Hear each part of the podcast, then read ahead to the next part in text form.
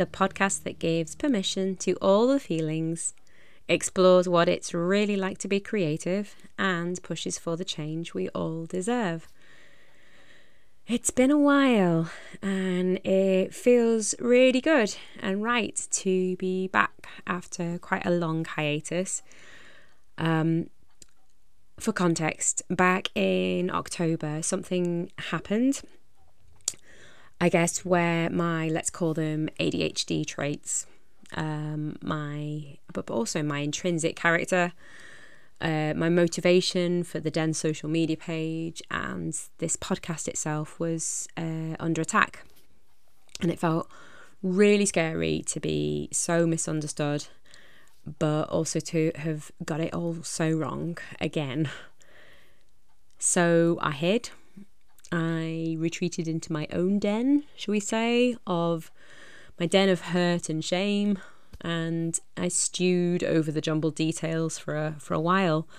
But I also reached out to people who I feel understand me, and I sought a better, better understanding of where I went wrong.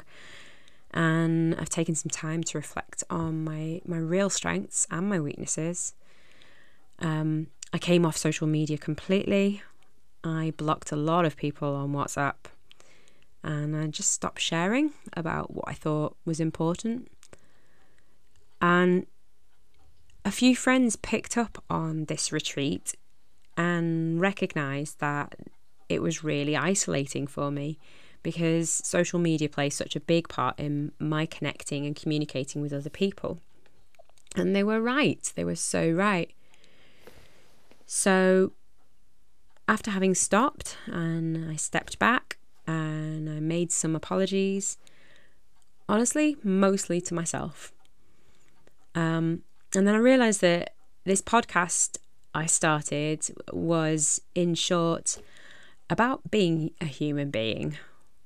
Yes, a creative human, but also just humans trying to understand themselves and the world a bit better, talking through it all uh, creating community and just acknowledging what we all might need a bit more of. Today, I watched my daughter in her first Christmas nativity and I felt like I was going to explode from adoration. Our continued goal as parents has been to equip her, or both our children, with the confidence to feel all her feelings, to say them all, to experience it all, and to just live fully and without shame. And I got a glimmer of that really happening this evening. And I thought, thank God for the mistakes that I make, and the painful parts, and the shitty parts, because they all motivate the investment that I make in her, in my son, and in other people. Um, I also spoke to my guest on this episode today about motherhood, about being a air quotes working mum, about being a creative person, and about what changes we both want to see, uh, specifically within our industry, the music industry. Her name is Bee. Adamic. I came across her first on another podcast uh, shout out to the Not a Groupie podcast and Sophie Smith for the incredible job that you are doing with that. And when I heard her speak about the loneliness and isolation of being a mother working in the music industry, my heart absolutely sang. Uh, for the last four years, I've really battled in my professional life, um, fighting that instinctual desire to talk about my children, what they mean to me, uh, life as a mum uh, just for fear of how it might damage my credibility, um, fear of people stopping listening to me, respecting me, fear of their judgment, just fear of being cancelled out. Um, it's hard enough being a minority as a female in music, let alone one who's dared to procreate and then continue to be ambitious. But hearing Bee's story of her entry into motherhood after the birth of her first baby, which was her PR firm, Liberty PR, is such a testimony of graft, vision, resilience, but also love. Love for what she does and love for her daughter, which we explore a little bit about how actually choosing to be mothers who work is an expression of love. But aside from that, she's hands down probably one of the most insightful and down to earth people that I've spoken to in the music industry this year. And I'm so excited to be connected, and I really hope this is the start of a great relationship. So, without any more from me, this is Bee Adamic in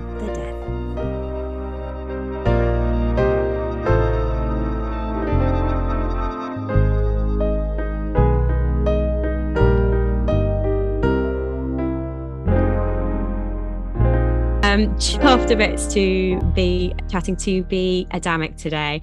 I actually meant to ask off air if that is the correct is the pronunciation right of your surname.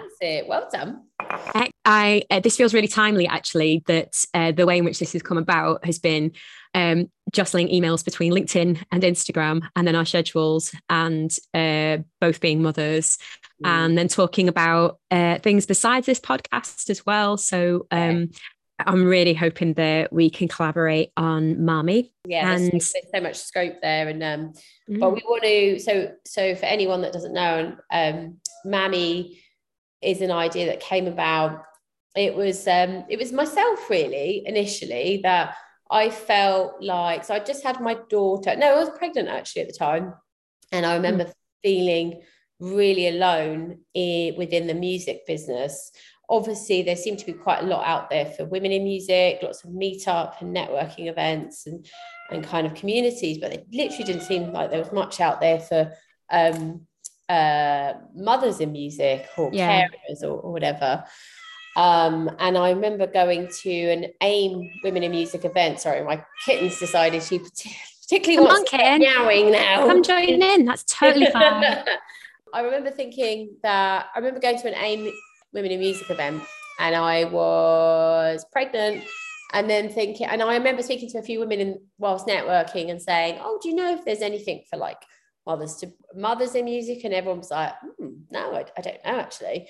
Um, and then feeling just feeling quite alone, actually, feeling really lonely at the prospect that I was now a mother or going to be a mother and and there not being much of a kind of network community or sounding board out there and actually keeping Mhm. it quite quiet as well for those well most of my pregnancy it was really bizarre because I'd just set up my business at the time. I, I run a music pr agency and i kept it quiet. I kept it quiet from my clients male female clients um, Yeah. i was just scared. They thought i wasn't that was it. It's like oh okay well i'll see you then. See you in a few years time yeah, yeah. you know? Um, and that wasn't what I wanted to do because I'd obviously set it up just recently, and I, it was very much my first baby. Um, so yeah, so that's why we launched MAMI. We, we launched it 2018 uh, International Women's Day, and um, yeah, we've done some great stuff so far. Yeah. How did you meet Joe, by the way? So Joe, so I've known Joe for quite a few years. We both live in Brighton. I've met her on and off over the years. So she's been in different musical projects. Um, we've kind of been in the same kind of crowds, but we've never we've never actually kind of sat and had a coffee together or, or even kind of chatted properly, really. And I, but I just remember speaking to her about how passionate I felt about the lack of support. And she was saying, Oh my God, I feel exactly the same. And she was pregnant at the time and she felt very similar to me Yeah. um, and we both came together, put our heads together, and created MAMI. So we've both felt there was a huge Yeah. need for it. Um, and here we are, a few years later, four years later. Oh, for me, my my experience was I actually felt quite green going into motherhood. So I'd I'd felt quite a bit of pressure. Um, Mm. I guess it's not a thing anymore, but it, it, in my generation, it felt like I was late. I'm putting it in inverted in inverted commas. Um, Yeah. Coming into motherhood, and I'd certainly, I mean, it's a different story, but like I'd certainly resisted it for quite a few years actually. Um, Same, and it yeah. felt and it felt like a big deal but i genuinely genuinely thought that this is what you did you just you got on with it and um, i found that actually when i was pregnant the community within uh, so i work in music education obviously as you know but the community within music education were really supportive while i was pregnant Mhm. um, but as soon as baby was out completely shifted. Oh wow! Um, and I wasn't prepared. I wasn't prepared for any of that. Yeah, I guess kind of what what came afterwards in terms of my experience of paternity leave and then making choices about returning to work. And I, I was gigging musician right up until pregnancy as well. And I had this grand uh, ambition and illusion that I was going to be this glorious pregnant woman sat behind a piano. I didn't get past four weeks, I don't think morning sickness hit, um, gigging yeah. just kind of all went to pot, and yeah. uh, and improved my cre- my credibility as a musician, but also uh, someone working in the music industry and everything. It's just been yeah, like like you said, really really lonely, and mm. I I only knew. Uh, and Joe said to me, "It'd be really great if you could uh, spread the word about about MAMI uh, amongst mm. your networks in Manchester." Yeah. yeah and um and I was like, I'd love to, but I literally don't know anyone else who That's is a mother in music, which is yeah. which is why I'm so I was so excited to see that initiative. And just to see someone talking about being a mother in the music industry, because mm. I don't know about you, but it's felt like this almost this taboo topic. Yeah, exactly. Um, it, it so has, I think. Um, yeah, I think, you know, I feel like it's definitely shifted and it's definitely changed. And I think where from where we started four years ago to now, there's been a lot of positive change. Um, but yeah, you're right. Mm. There is still that. Um, it's still taboo. It definitely, obviously, you've got artists now like your Rihanna's, Beyonce's and stuff who are really, you know, being very loud and proud about being pregnant and becoming a mm. mother. And I think that's amazing. Um, but there is still so much behind the scenes stuff and, and, and, and sort of independent artists and stuff that just still don't feel confident enough to tell their label that they're pregnant mid deal um, mm. and uh, or being you know a sound engineer on on on on the road with a, with a band. Uh, we have some we had someone I won't name the band but they're very big um, so we have someone in our group who is pretty major, one of the booking agents in London. Um, she's like a senior director or something. Anyway, she worked with on her roster. There's huge, huge, huge roster of the biggest sort of bands that we know. And she told one of the bands that she was pregnant, and they were like behind her back, literally requested that she leave them um, as their booking ma- manager, basically oh, immediately. Oh, wow and like and that was their attitude towards it. And um yeah and even you know things like we have we you know within the MAMI community we have um an amazing sound engineer that's worked with so many big bands and artists and stuff. And she she talks about her you know some really amazing stories about how she actually takes her children with her on tour. So she brings them with her on wow. the tour bus with the bands yeah. and they love it they you know there are some artists some ba- some bands that are all predominantly male female um, that are very happy to have the two-year-old on, on yeah. tow while she kind of does her thing on the desk basically which is so that's really cool to to hear that's amazing and so you're starting to kind of collate more and more stories like that through yes. through the work that you're doing with MAMI that's what we're trying to do so we mm. we're trying to more or less promote how I felt that I actually did achieved more when I became a mother. So mm, yeah, um, because your time is so so limited so you you've got that one hour or two hour whatever you're like right i'm gonna what's gonna what can i achieve in this time and and, and generally you'll you'll kind of mm. master mm. it and i feel like i've been more confident with kind of put myself forward um, more so than i did before and i think um, we've had so many young women that come and sit in in on on in, as part of the audience that say wow i didn't i didn't realize this actually. Mm. like you know i'm i'm dubious because i just think it's once i become a mother and that's generally the opinion i think amongst younger women yeah. who are maybe in their 20s that they mm can't possibly do both. They can't have a career and mm. they and, and be a mother at the same time. It's one or to the other. And i think they know they they feel they have to you know when that time comes they have to step down from their role and yeah. um, and just focus on on that you know being a mum so. yeah that that's um that's a good point to uh, ask you the question actually of what's been your experience as a working mother full yeah. full stop because i'm I'm certainly conscious that one of the things that I really want is to be um, a role model to not just my female students. So I work with 18 plus um, young women, but um, but also to to my children. Like I, I, and it's taken a little bit of a while for me to to reframe my thinking and to try and consciously put aside that that mum guilt and say, actually, no, this is a really good thing that my children see their mum working and yeah. see. And I've tried to be conscious of telling them what that's for and not just about, oh, we need the money to pay the bills, but oh, to actually, mummy likes going to work. And the reason why I like going to work is because it gives me this, this, and this. Mm. Um, and I want, I want that to be a really positive representation for them and not, yeah. you know, in 20 years' time, them needing a hell of a lot of therapy because I was not present.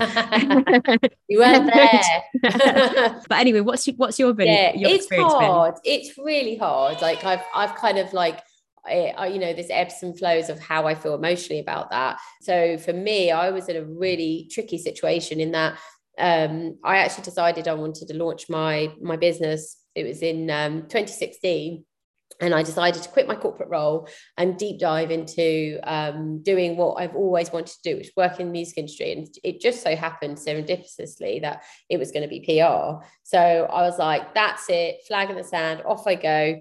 And then it was literally on the same week that I was working my final week of notice at my corporate role that I actually found out I was pregnant. So wow. I was like, oh my goodness. And I'd wanted to have a baby. That was part mm. of the mm. plan. And that and I had actually been trying a few years before that and nothing had happened. So it was almost like, as with most things, the mm. universe was like, I'm going to give it to you all at the same time. Um, so, so then I had to navigate 2016 pregnant and setting up a brand new business. So that was yeah. really hard.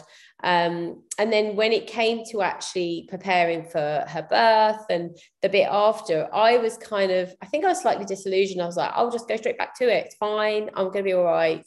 Um, and then I'll, I'll, work from home. And, and I kind of did do that, if I'm honest. Mm-hmm. So I spent 2017 with a newborn baby strapped to me whilst I was like sort of hammering out emails and doing press campaigns. Amazing. Crazy. I, I like, yeah. and then we decided actually I probably probably need an assistant, and then it all kind of developed from then. Mm. But at that very start, I was doing everything, and I remember eventually dropping like arranging childcare for her where I couldn't manage the two. I mm. like had this horrible sick feeling in my stomach from the minute I kind of dropped her off like throughout the day like i felt so unsettled and i think most mothers get that feeling and i, I am sure fathers do as well yeah. But um of like oh something's missing i should be so it was that tussle constantly between being in a happy place at work, but also really missing my daughter and, yeah, and having to kind of hand her over. I mean, and there was tears. I remember like walking away some mornings, like crying, going, oh, I can't do this. It's so hard, you know, knowing that I was really happy with the business I was setting up, but also really sad that I was having to kind of leave yeah. her. Um, so that first couple of years was really hard, I'd say, for me. Yeah. Um, I felt quite emotional about it all, but then at the same time could see this business that I'd I'd launched with my partner was growing. It was growing. It was growing. Like the word was getting out that we were, you know, great great service, a great agency. So it felt like all the the work that I was, had put in was actually paying off. Mm. Um, and that felt amazing, really. Um, I, I, think it's been swings and roundabouts for, for me in, in terms of that. And, you know, there are times where when you know certainly say within my nct group of friends i missed all the gatherings and the kind mm-hmm. of like lunchtime meetups because i was actually straight back into work yeah so i felt yeah, like and i felt weird and but then there was times when actually I couldn't wait to get back to work, you know. So we'd have our time together, but I'd be like, oh, I'm really looking forward to tomorrow because I'm doing X, Y, and Z and going to meet this great artist or I'm going to speak to Universal in London and mm. felt almost guilty for for being excited about that. Like yeah. I had I felt like I wanted to do more than just be a full-time mum. And I totally respect mothers that want to be full-time moms. I really, really do. But yeah, for me, I needed something else yeah. like you know just mentally I, I don't think I could have coped just doing that as she's older so she's five now she gets it and I think um, a pivotal moment for us in our family was when I was able to she was able to come watch me do a TED talk this year um, and she could really see what mummy was about and i think that was Yeah. massive for us as a as a Oh, family wow. and our relationship and um Yeah. yeah it was just amazing like uh, you know my partner filmed her reaction when she saw me step out on stage and i think she sort of gets now what what i'm up to and um Yeah. yeah and that's it's really nice yeah I'm conscious that actually, like on the days that I do have with her, as wonderful as they are, Mm. I'm not enough for her, and that's okay. And she's yeah. like me, and that that's part of the reason. It's a good reminder that that's why I go to work in the same way that she, the Mm. reason she wants to go to prep, is because she needs other people, she needs stimulation, she wants Yeah. to learn new things, she wants to grow, and then she comes home to that kind of safe place and that's that's kind of the same for me. And so to be able to have parallel with her and mm. that understanding when she's only four i'm like oh my thank goodness. And i was explaining mm. to my daughter eldest i said actually today's not a mummy day it's a daddy day because i'm going to go and do these other two things. And she went oh great mummy have a good day at work. And then when you get your money i'll help you spend it Yeah. that's so funny I found the extremities of, and I know my friends who are full time mums have, they feel on the other end of the spectrum that there's this judgment of them that they've chosen this and that they might somehow not be fulfilled. Uh, But then on the other end of the spectrum, I feel as a virtually full time working mum, I feel the Mhm. judgment on that. And it's just, Yeah. I've been reading a lot and researching a lot and following accounts, women kind of pushing back at that, going kind of where, why are we, why do we fall into these two camps basically of you know working mother or full-time Mhm. mother and like why is there no like nuanced identity do you have you struggled with that at all like people's I perception of you as a as a working mother Definitely, definitely. And like, I mean, one of the things, like, for example, amongst my immediate family, so when we were in Italy at the weekend, um, my auntie sort of questioning the fact that um, you know, so so occasionally we'll have um uh, we have like someone an au pair that comes in and, and helps a couple of days a week. So she'll come and help us.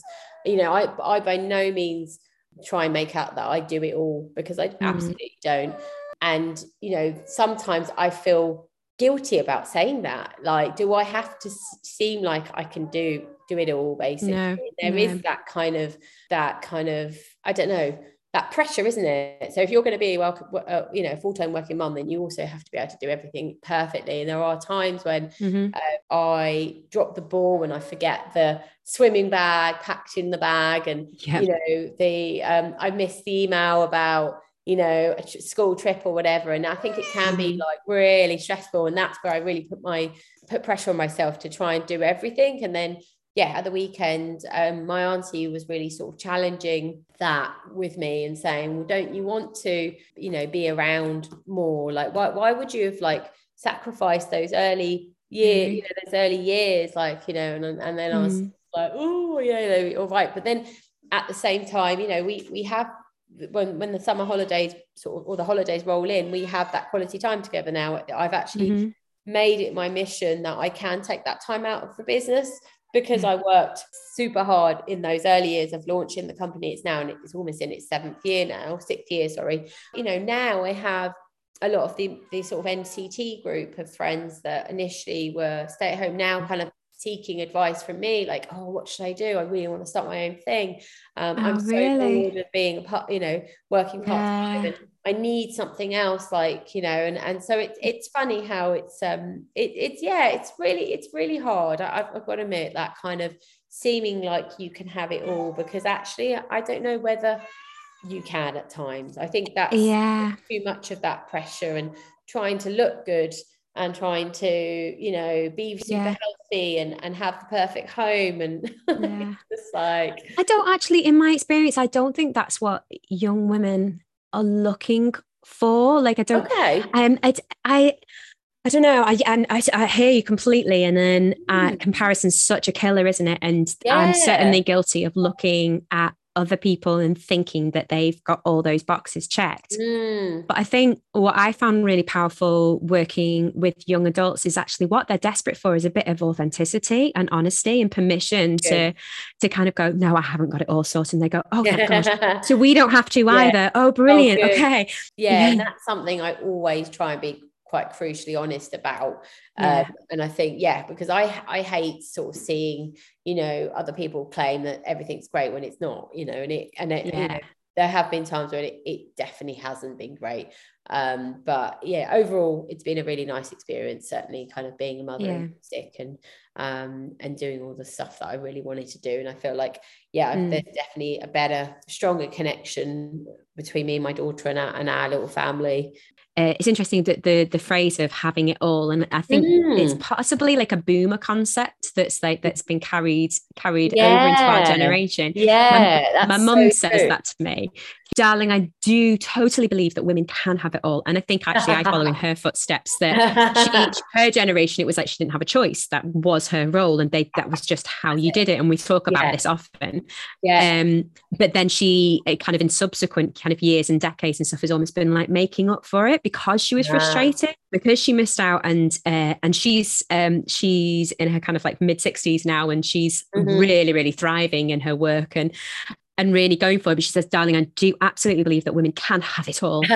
maybe not maybe not all at once but then I'm thinking, oh, maybe that's not what it is that we're uh, striving for. Because I, I think people have accused Mm. me of that, of like, you know, Jen, you're just trying to have it all and do it Mm. all and do it all perfectly. No, I don't think that's what it is, actually. I just, I just can't think of any reason why shouldn't I work? Why shouldn't I be fulfilled? Why shouldn't I yeah also Yeah. have time for myself? But and be a fantastic mother. Like it's Yeah. not about having it all, but just having a a life really that's like that's textured and fulfilling, that's got choice and fulfilling and like and healthy as well. But again i guess like it's that you know we've been indoctrinated for a really long time to kind of uh, believe in these constructs but also the system's not set up as we know Mhm. to kind of support in that. I think that's the biggest thing i'd like to kind of see change is just i think women being less apologetic for their choices and and just owning the fact that we can have these rich textured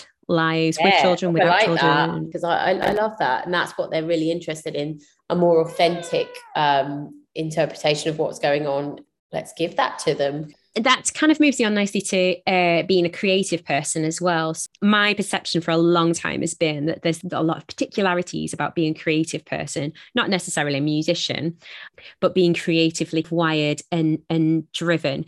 Um, Mhm. I just thought your journey was is particularly interesting because you you started in a corporate world, but then I, I remember hearing your story on Not a Groupie about how Yeah. basically your start uh, into PR was through journalism and That's creative it. writing. Do yeah you mind telling us a little bit more about about that? and- Yeah, sure. So, because as soon as I finished uni, I wanted to be in marketing and kind of didn't know where, but but kind of ended up going into marketing for charities and financial services, and then I got into like partnership roles and things like that. But I felt there was always that hook sort of pulling me away from what I was doing day to day, and and that urge to be way more creative. And I I remember actually someone saying to me, "You should get into the music industry. It'd be great for you." Mm. Thinking, actually, where could I lend myself creatively within music? So it did start off with me because I love creative writing as a uh, at school. So I thought, okay, maybe like I love re- you know reading some some great journalist pieces on on musicians and shows and and album reviews or whatever. So I was like, maybe I'll that's where I'll get into. Maybe I'll that Mm. just feel feel an urge. So it kind of started from there. But then like I knew I wanted to get into the music industry, but I thought, well, writing blog pieces is just not going to pay my mortgage. Mm. Um, and I wasn't being paid for them anyway. So I almost had to create, I almost created like a creative master plan of like how I was going to get into the industry. And I was going to open as many doors as I could to get into that industry because it was quite, quite a kind of tight industry. Yeah. Lots of people having been in their Mm. roles for quite a long time. And a lot of the time it's um, who you know and, and, and all of that sort of stuff. It was quite, Yeah. quite frustrating, I found but I Mm. just kept tackling it one piece at a time. And for me, it started off with creative writing.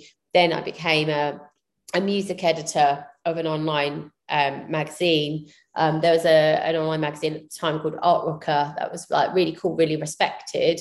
Um, so then from there, from there, I put pivoted into um, waiting for the line of best fit, I was just like kind of bouncing around. I was like, I'm going to try here, try here. And I just used every experience I'd just done to get the next one, but also keep that one going as well, because I didn't want to let anyone down. So I was sort of doing loads. And then I did my radio show because I could see there was that creative passion for exploring new undiscovered artists. So I love to sort of go deep diving into oh, sort cool. of online world and just finding really obscure stuff. So I started that, um, had my own, own online radio show that turned into a regular live night because we some of the bands we discovered we actually wanted to actually put on so then we did that and it um, i did that with a friend and it just kind of grew and grew and then i started managing a band um, who came and oh, played oh, wow.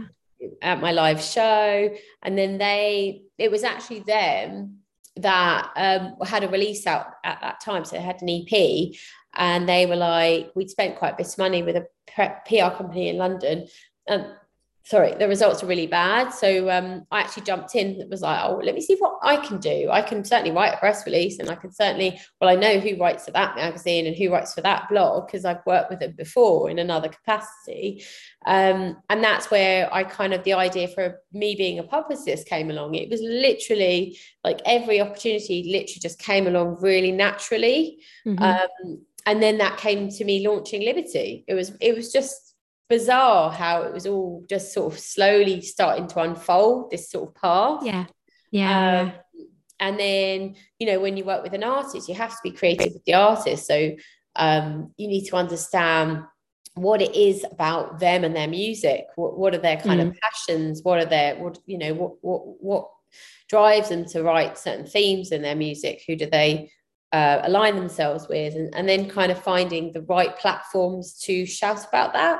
Mm-hmm. Um, and that could be through pairing them up with a really interesting brand to getting them a really cool feature on a podcast with a host that's discussing that particular theme. Yeah, yeah. so I think it's it's having to be creative that's uh, really really fascinating to hear and, and really timely yeah. as well uh, uh, you've articulated it perfectly about on really mm. getting to know the artists and their vision and their work and then finding mm. the platforms that they can kind of shout about That's um, yeah. and that i feel like oh i need i need my students to hear that and to hear that from you because we've got we've got this million dollar question actually i don't know whether you can answer um, mm. which is uh, who does anyone read music blogs Yes, they are. They they um if you rely on music blogs alone, no, I don't think they they um they sort of hold a pivotal place in a an artist release schedule anymore. They have to be one of the many marketing activities, promotional activities that take place.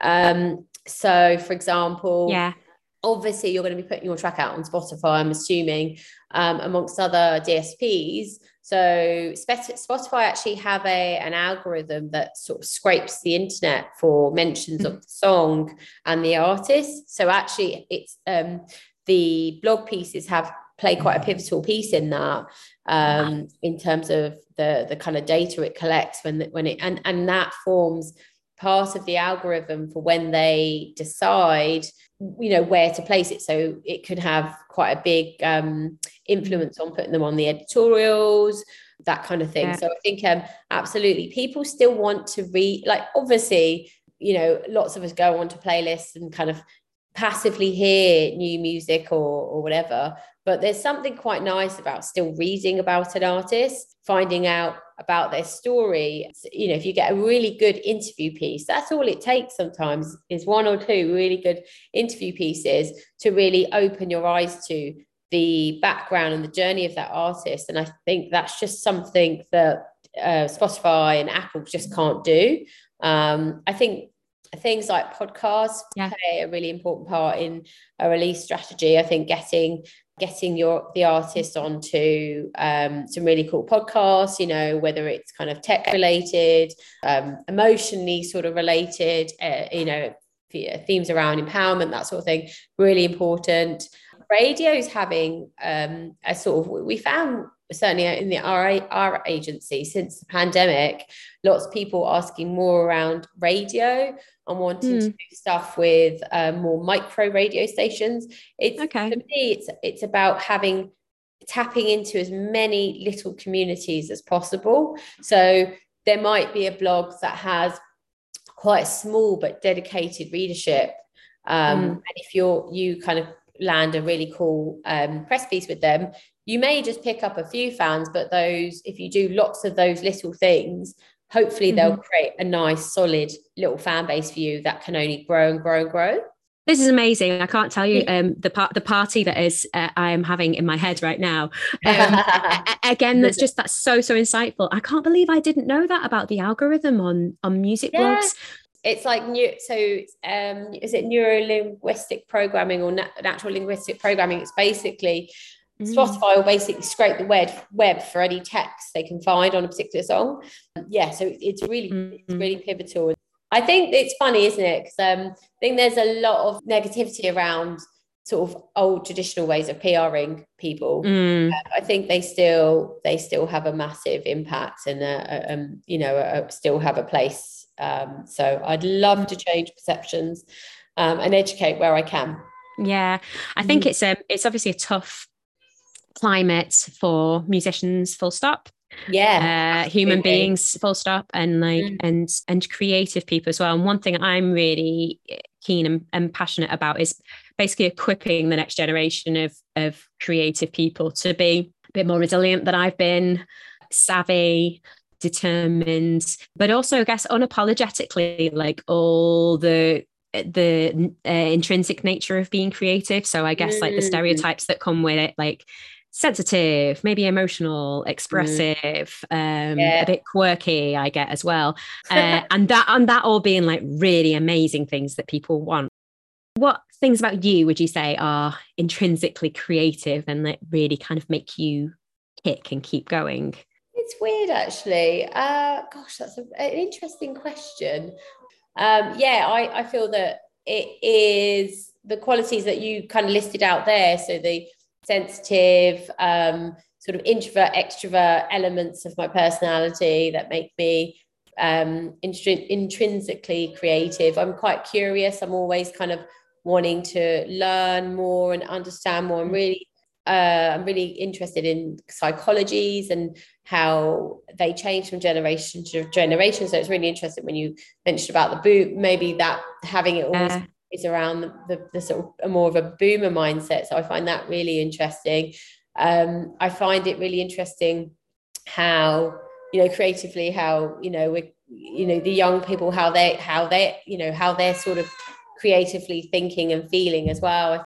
Uh, I love all of that. I guess like the one last thing I wanted to ask you is just your perception of the music industry at the moment mm. and what needs changing, what what's the urgency? Is there anything that from your perspective that is uh, yeah. needs changing? I feel like it's um it's definitely going in the right direction the music industry for sure. I think mm. we are i think traditionally where a lot of um sort of businesses are, are you know predominantly kind of being run and led by men is changing. I'm seeing a lot more diversity across um, mm some of those sort of really big iconic businesses that music businesses that we all know and love um, I'm seeing more and more of sort of a, changing the boards of, those particular businesses where they're again a lot more diverse in terms of who's sat around them and who's making those decisions.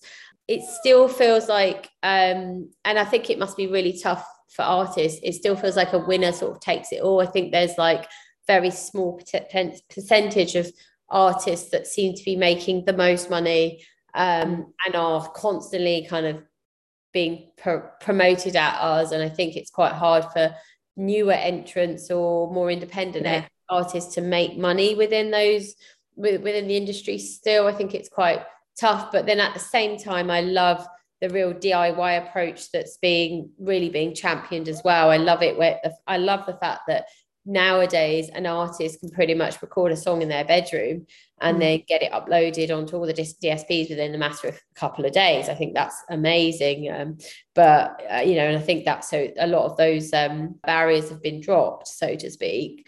I feel like it can, it's quite competitive still. Like, I think mm. amongst sort of women, younger artists, I'd like to see more community uh, within Same. artists. Yeah I feel that um, you know if we could all really support each other, collaborate more, that would be hmm. amazing. Mm. Um, again, if you're an artist or a producer or a writer, um, how can we kind of open the door so we're all actually trying to help each other out a bit more mm-hmm. and again through, through um, in women as well i find sometimes women can be um, yeah. as much as you know we can all be seen to be wanting to sort of support each other i can't i, I have actually experienced um, a, a, lot of not a lot of that as well at times and that's been quite mm-hmm. strange yeah um, so for me just really trying to push that community spirit and i think yeah. if, you know how we do that maybe through you know kind of networking group i mean yeah i guess that's something we sh- we all need to think a bit more about yeah, I think this is a good start. Um, so th- that mm. was one of the reasons I set up this podcast is to just yeah. have these have these conversations, and um, particularly kind of with a, a music industry and creative industries mm. angle, and that's something yeah. I've longed for for a while. Mm. Back when I was kind of really active in the industry as a musician, as a session mm. musician, so we're talking yeah. like a decade ago. Uh, I hated networking because mm. quite frankly it felt like putting on a mask and yeah, language on this force doesn't it? Yeah, yeah, and bullshit bullshit bullshit basically. And and i'm yeah. not i'm not very good at that. Like i i have no filter. I remember famously uh, a boss of mine at one stage saying to me you know jen um, you, that person's a vip like they need the vip treatment. And i'm like and i just said really? everyone's everyone's a vip to me. Every like everyone gets treated with respect but it just didn't but I, I didn't fit because I refused to kind of like adhere to kind of that model.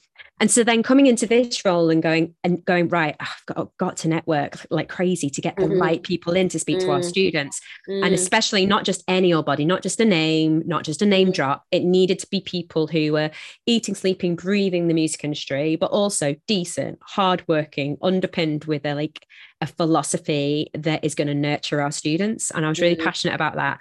And I thought, gosh, is this going to be possible in the music industry that I know? Mm. And then mm. what I've found is that the, the pandemic has basically ripped away the mm. bullshit and left yeah. people who, and left people who are so, still love music, so yeah. passionate about the future of music, and who are grafters mm. and are thoroughly decent. I'm like, yeah. wow, that's a completely different story to the one that I started with. And yeah. it's very exciting meeting people like yourself. Um, it really is that simple. They love music, they love artists, mm. they want to see it mm. thrive, they work hard, they put in the mm. hours.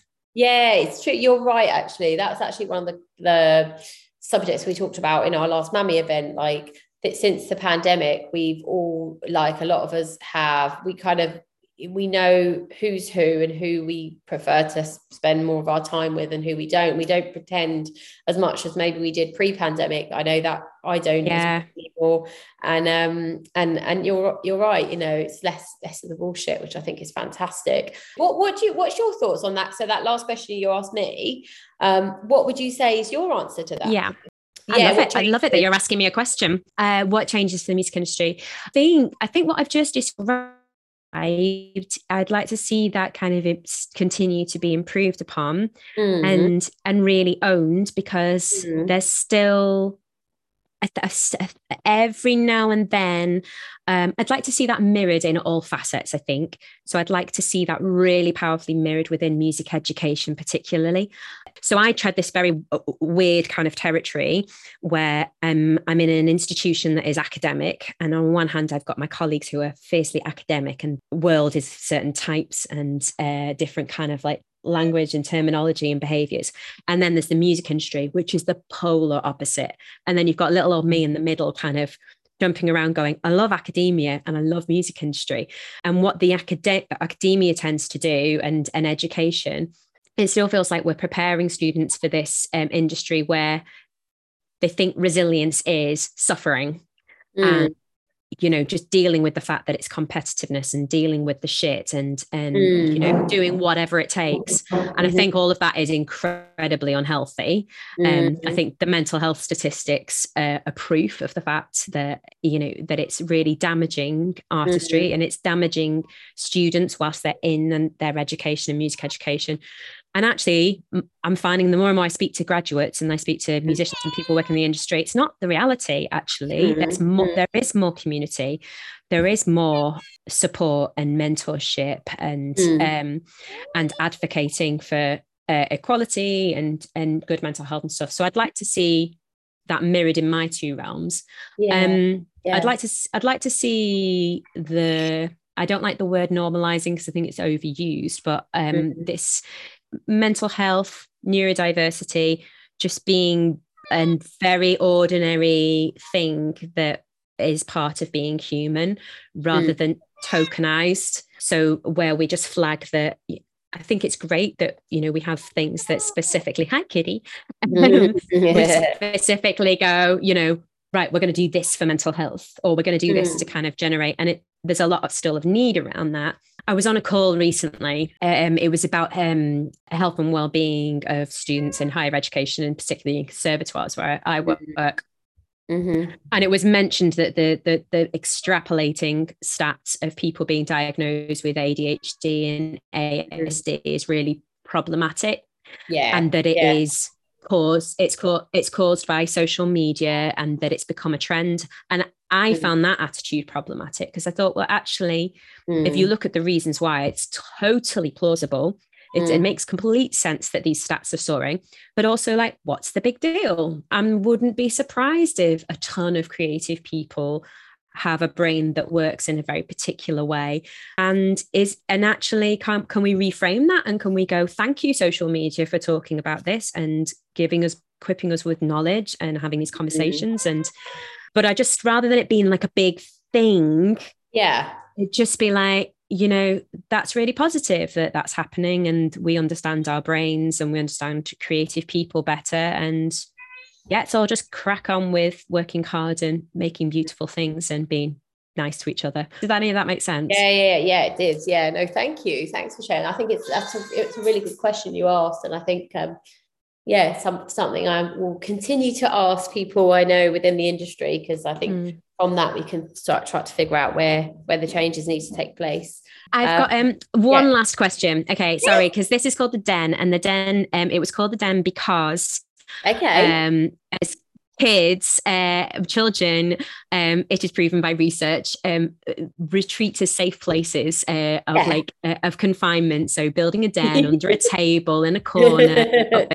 when they yeah when they need safety but also uh, just remembering when i was a child i could build a den and then you invite your like your best like friends that. in there so, can you remember any dens that you have built and would you mind sharing with us? Oh, I love that. Yeah. So, um, I grew up in a tiny little village in the countryside and me and all the children in the village built um, the coolest den in the woods. So there's a woods like at the end of my garden, and mm. that was our safe space. So we used to, um, it was like you know, it was like something out of the Goonies. So we had um, so many cool things in it. It was like it was actually really well put together, considering we were all quite young. Yeah. Um, and yeah, so my den was out in the out in the woods with local children in the village.